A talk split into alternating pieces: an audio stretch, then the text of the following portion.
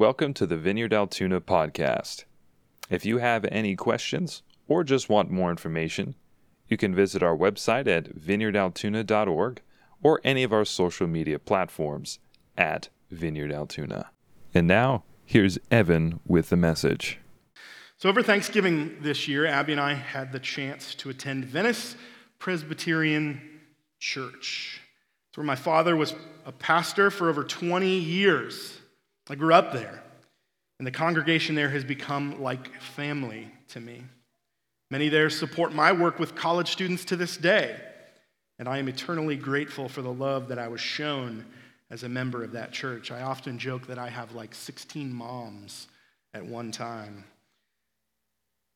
The service we attended there was a familiar one, not because I'd experienced it before, but because every service there is familiar to me.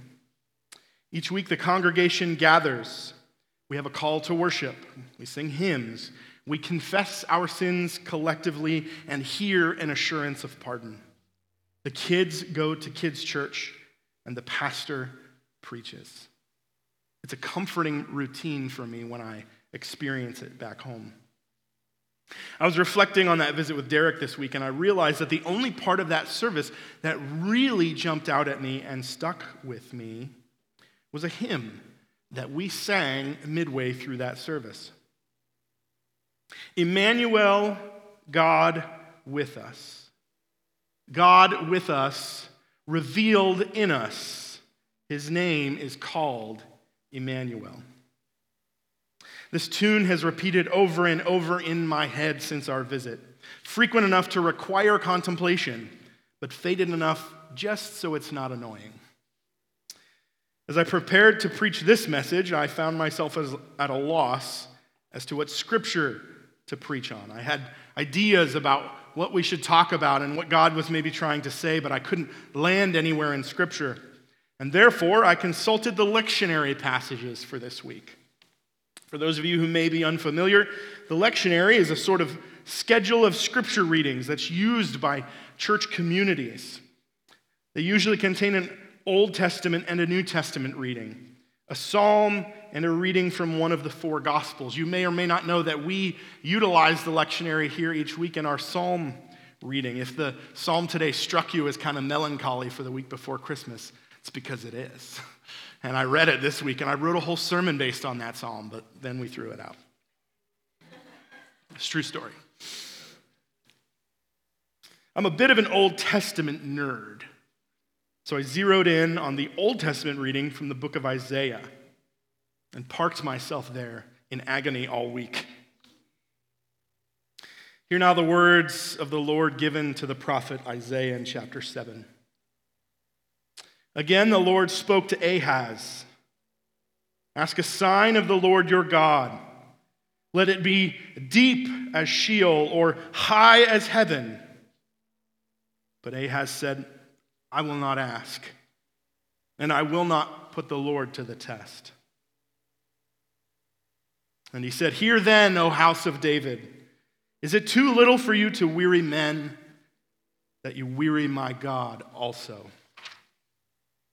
Therefore, the Lord himself will give you a sign. Behold, the virgin shall conceive and bear a son, and shall call his name Emmanuel. He shall eat curds and honey when he knows how to refuse the evil and choose the good. For before the boy knows how to refuse the evil and choose the good, the land whose two kings you dread will be deserted. The Lord will bring upon you and upon your people and upon your father's house such days as have not come since the day that Ephraim departed from Judah, the king of Syria. I have a saying that I use with my students, especially when we study the Old Testament, and that is that context is key. Context is key. To rightly understand a story, we must understand the context. The context of the story is the key to unlocking its meaning. So, nerd out with me a little bit here. Now we know that King David ruled over Israel as their greatest king. Most of you have probably heard of stories of, or read stories of King David. He was succeeded by his son Solomon, who also reigned over the 12 tribes of Israel. So, under David, the 12 tribes of Israel were united in one kingdom. And David and his son Solomon ruled over those tribes. Solomon, however, strays farther than his father, taking many wives and worshiping pagan gods.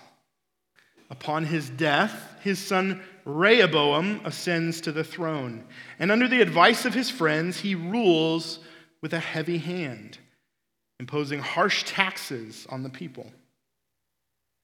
His authoritarian rule is the final straw on top of a pile of grievances. And the ten northern tribes revolt, led by the tribe of Ephraim.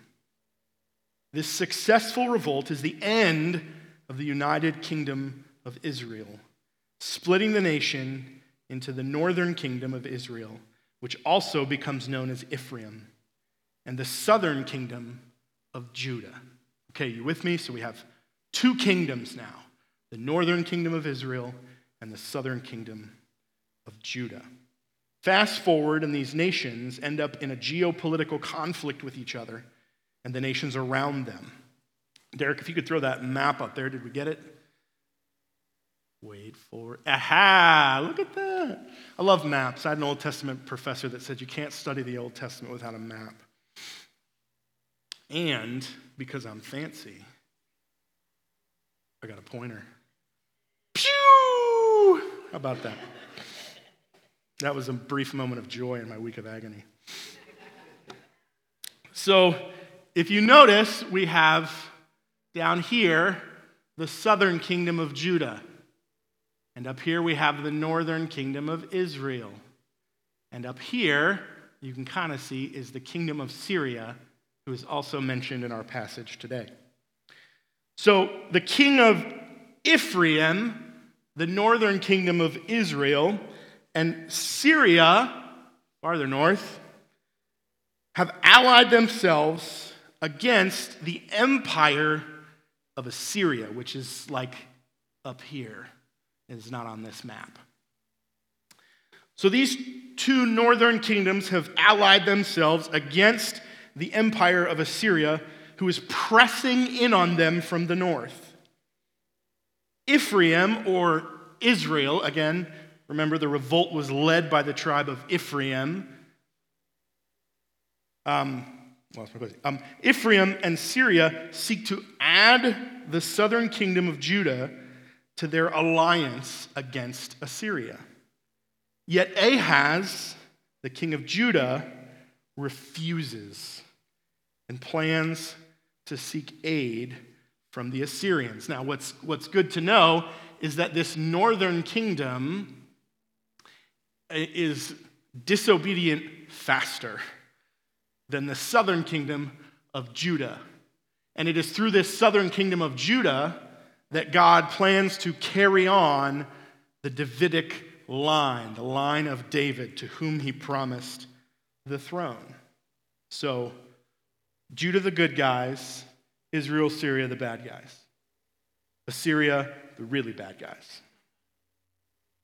So the Lord sends Isaiah, the prophet, to King Ahaz to encourage him. Remember, Ahaz is the king of Judah. Isaiah delivers a word that the kings of Israel and Syria will come to nothing, and that Ahaz should stand firm in faith in the God of his fathers. All of this happens directly before the passage that we read this morning. And then we come to the passage this morning where he again encourages Ahaz to be faithful, to not give in. The Lord even offers a sign of Ahaz's choosing to prove his faithfulness. As high as the heavens or to the depths of Sheol, God says, indicating his willingness to prove to Ahaz in any way, shape, or form that he is trustworthy Ahaz, however, refuses. Feigning piety, Ahaz declines. His true motive, however, is likely one of reluctance. If he asks for a sign and God delivers, he'd be forced into a situation in which he would either have to trust God or willfully ignore the sign that he himself asked for. Ahaz had likely already made up his mind to cast his lot with the Assyrians. You see, Ahaz planned to go to the Assyrians in the far north and pay them to take out the two kingdoms in the north before he was taken out. And this fits. You see, Ahaz is not a good king. He completely departed from the faith of his fathers and engaged in pagan practices, including the sacrifice of his own children. The Lord's response to Ahaz's denial is one of rebuke. Not only does Ahaz weary men with his sin, but also God. Despite the sin of Ahaz, God gives a sign. Hear again the word of God from Isaiah. This time starting in, or in chapter, or excuse me, verse 14. Therefore, the Lord himself will give you a sign. Behold, the virgin shall conceive and bear a son, and shall call his name Emmanuel. He shall eat curds and honey when he knows how to refuse the evil and choose the good. For before the boy knows how to refuse the evil and choose the good, the land whose two kings you dread will be deserted. The Lord will bring upon you and upon your people and upon your father's house such days as have not come since the day that Ephraim departed from Judah, the king of Assyria. So, what does this mean? God's chosen sign is that of a child to be called God with us. His promise is that before the child knows how to choose the good over the evil, the two kingdoms which threaten Judah will come to nothing. And it comes to pass. The two kingdoms are overtaken by the Assyrians. So Emmanuel, God with us, comes as a sign of hope. However, there is more to it than that. First of all, it's said that the child shall eat curds and honey when he knows how to choose the good over the evil. While there's some debate over this, scholars seem to indicate that these foods would be eaten in a land that has been devastated and by a nomadic people. In a land left uncared for, spoiled milk and wild honey would be common and the food that the people would eat rather than meat and grains, foods that take time. In addition, think back to our contextual history from earlier. Israel split into two kingdoms, Ephraim in the north and Judah in the south marked a massive blow to the nation of Israel. The kingdom of God's chosen people, united under King David, comes to a bitter end. So while God promises that the Israelite and Syrian invaders will come to nothing, he also indicates that Assyria will become the downfall of the kingdom of Judah, leaving the land in devastation. God will judge the sins of his people by giving them over into the hands of the earthly empire that they have chosen to trust. Emmanuel comes to God's chosen people as a sign of hope, but also as a sign of devastation. Judah's faithlessness and decision to trust in worldly wisdom will have deep and far reaching consequences. Ahaz chooses to trust the Assyrians, and they do prevent Judah from being overtaken. However, it is Assyria that eventually overtakes Judah. The very thing that Ahaz put his faith in becomes his nation's downfall. Both Israel and Judah would eventually be conquered, first by the Assyrians, then by the Babylonians. God's chosen people would be forced into exile. And when they are finally able to return to the promised land, it would be as a shell of the kingdom they once were, continually subject to the empires of their day. The story of Ahaz is one that is repeated over and over again in Scripture. The characters are different, but the situation is the same.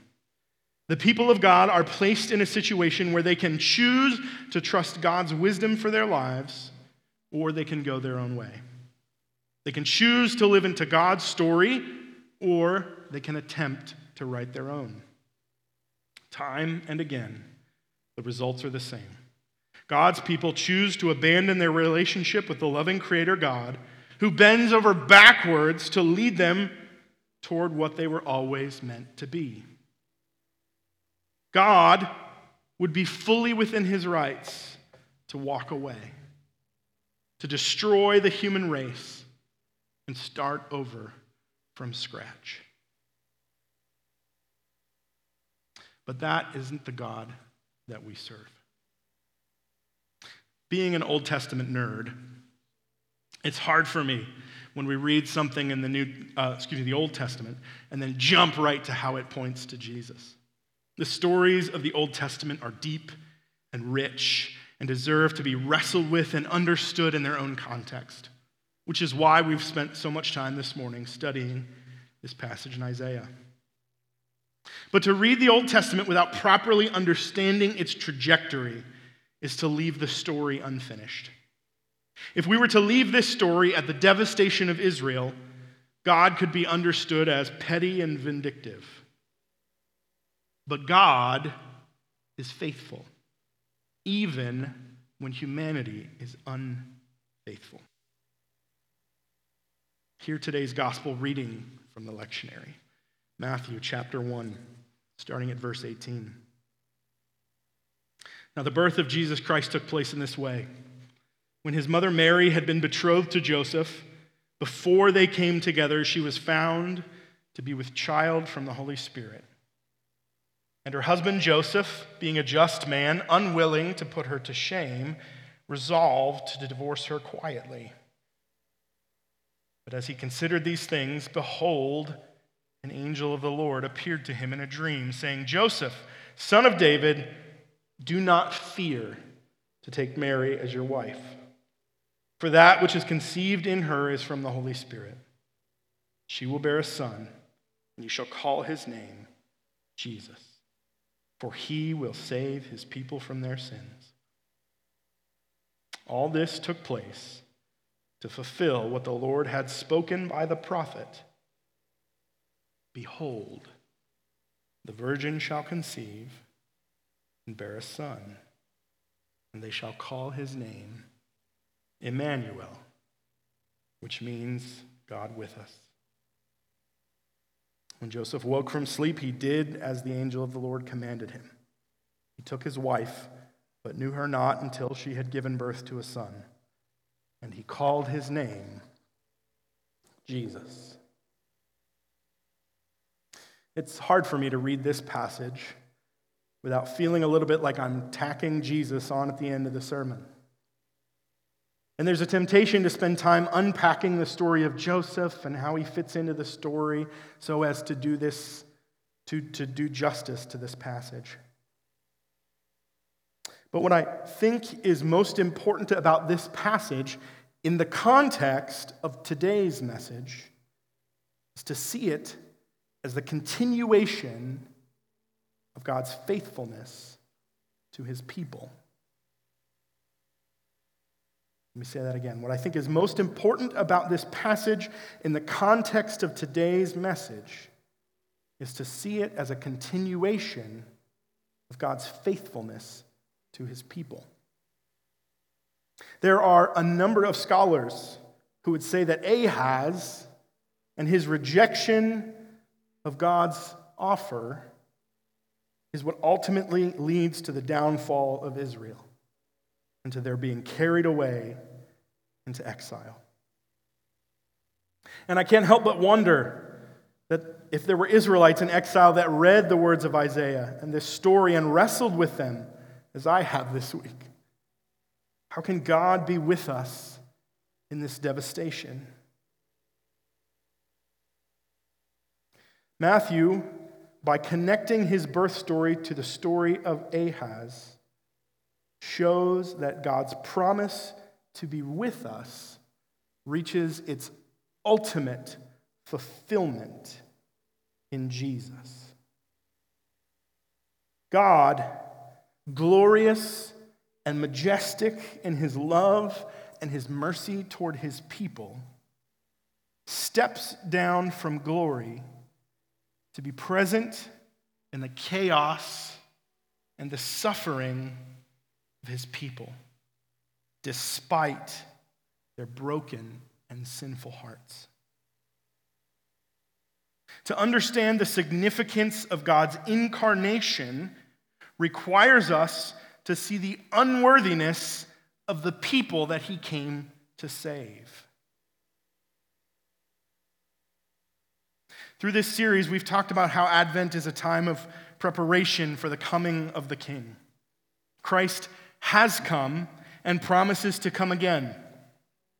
And our calling as followers of Christ is to live into the kingdom now, even as it is yet on its way.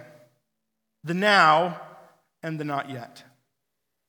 And I don't know about you, but I struggle day in and day out to say yes to God and no to my own passions and desires. And so often I find myself drawn to human wisdom, just as Ahaz was. My heart longs to be faithful to King Jesus, but my flesh is weak, and I fall far short of what I am created to be. Ahaz is but one example of humanity's bent towards unfaithfulness. Yet the story of Ahaz, when rightly understood, isn't about Ahaz's unfaithfulness, but rather it is about God's faithfulness. God extends a hand to Ahaz in his time of need, willing to offer proof of his faithfulness. And even when Ahaz refuses, God still offers a sign with hope. The good news of the gospel is that God is always faithful. In the midst of Ahaz's faithlessness, God is faithful, warning them, but allowing them to experience the consequences of their choices.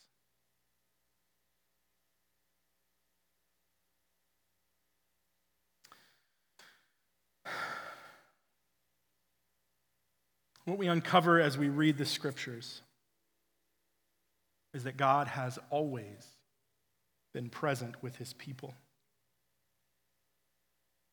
From the moment that he created humanity, he has walked with them, not always face to face, but never far off, leading and guiding them, even when they were incapable of doing so,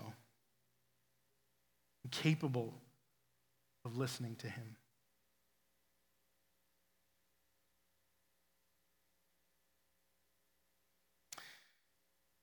In the tension of the now and the not yet, I think we often fumble through life. We do it imperfectly.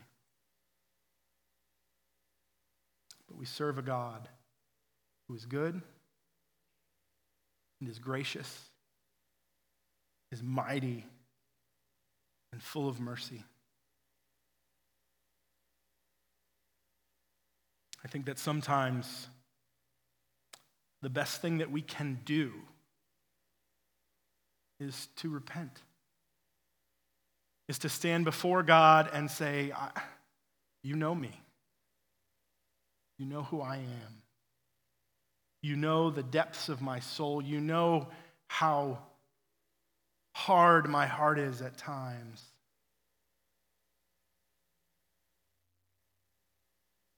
Forgive me.